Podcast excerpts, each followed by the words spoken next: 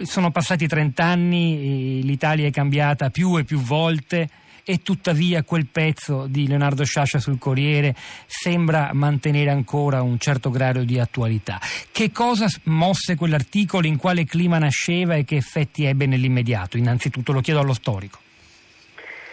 Sì, a me sembra che l'articolo sia più interessante oggi che 30 anni fa Addirittura? Per, eh sì, perché 30 anni fa, nella situazione terribile in cui non solo la Sicilia ma l'Italia tutta si trovava di fronte all'offensiva stragista, mafiosa, la, eh, la, la, l'intervento di Sciascia sembrò sproporzionato eh, a molti eh, e anche si lasciò nell'articolo si lasciava andare Sciascia un attacco a Borsellino eh, che era veramente mm, no, inaccettabile. Ecco, forse vale la pena di ricordare che cosa c'entravano Paolo Borsellino e anche Giovanni Falcone con quell'articolo.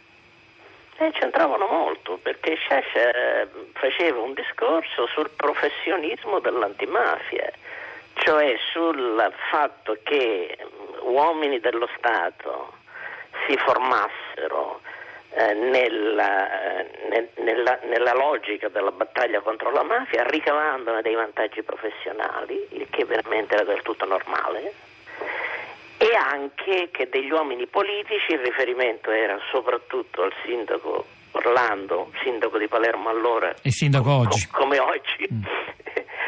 E che degli uomini politici facessero dalla battaglia contro la, contro la mafia uno slogan, un veicolo importante per la loro identità politica.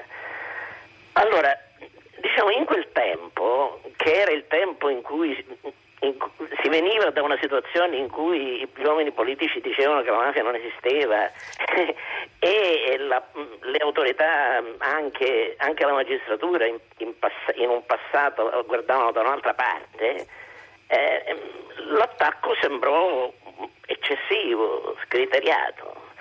Eh, in quella situazione poi di estremo, estremo pericolo, ah, perché adesso sembra più eh, se, ne, se, ne, capisce anche la profondità. Eh, perché è evidente poi quello, quello che diceva Schasch, cioè che un problema di giustizia non può diventare un problema politico di partito o di fazione. Eh? Dico perché partito, il termine partito evoca la sfera politica, invece il termine fazione poi le fazioni possono essere anche giudiziarie, amministrative, poliziesche, le fazioni si annidano dappertutto. Se un problema di giustizia diventa strumento di una fazione, allora c'è, c'è, il problema di giustizia diventa difficile da, da risolvere e quindi la sovrapposizione tra politica e giustizia, diciamo così, allora, allora eh, in qualche modo ineliminabile per la gravità situa- di quella situazione. Nel tempo poi, 30 anni dopo, in una situazione del tutto differente, perché lo stragismo mafioso oggi non c'è, perché oggi le strade del, del nostro paese non sono disseminati dai cadaveri delle persone assassinate dalla mafia perché veniamo da 30 anni di lotta alla mafia e non da 30 anni di eh, resa alla mafia come era allora. E quindi oggi è una situazione del tutto diversa e quelli che erano eh, i, i, problemi di quel, di quel tipo di approccio che sovrapponeva politica e giustizia eh, fazioni e giustizia, eh, questi problemi vengono fuori con, con molta maggiore chiarezza.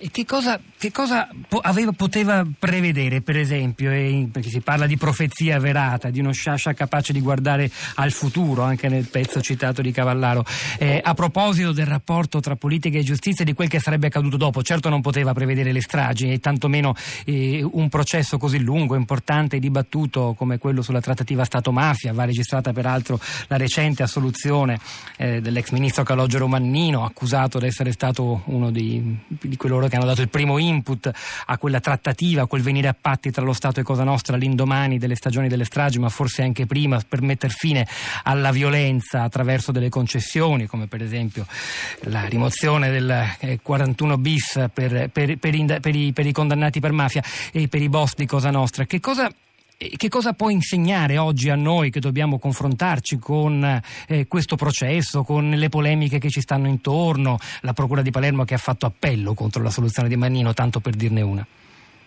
Ma eh, intanto che Mannino è stato assolto, il generale Mori è stato assolto, tutte le persone che sono state perseguite eh, in questa grande inchiesta sono state diverse volte già assolte per reati in qualche modo collegati, poi come finirà il processo eh, io non lo so perché non faccio il magistrato e non faccio il profeta, eh, però è evidente che ci dice eh, l'ammonimento di Sciascia ci dice che una sovrapposizione troppo chiara tra un intento politico, perfino tra un intento politico rispettabile, quale può essere quello della lotta certe con, commistioni tra politica e, e, mafia non può essere la guida di un'azione eh, giudiziaria. E poi ci dice un'altra cosa, che un tema come quello della lotta alla mafia,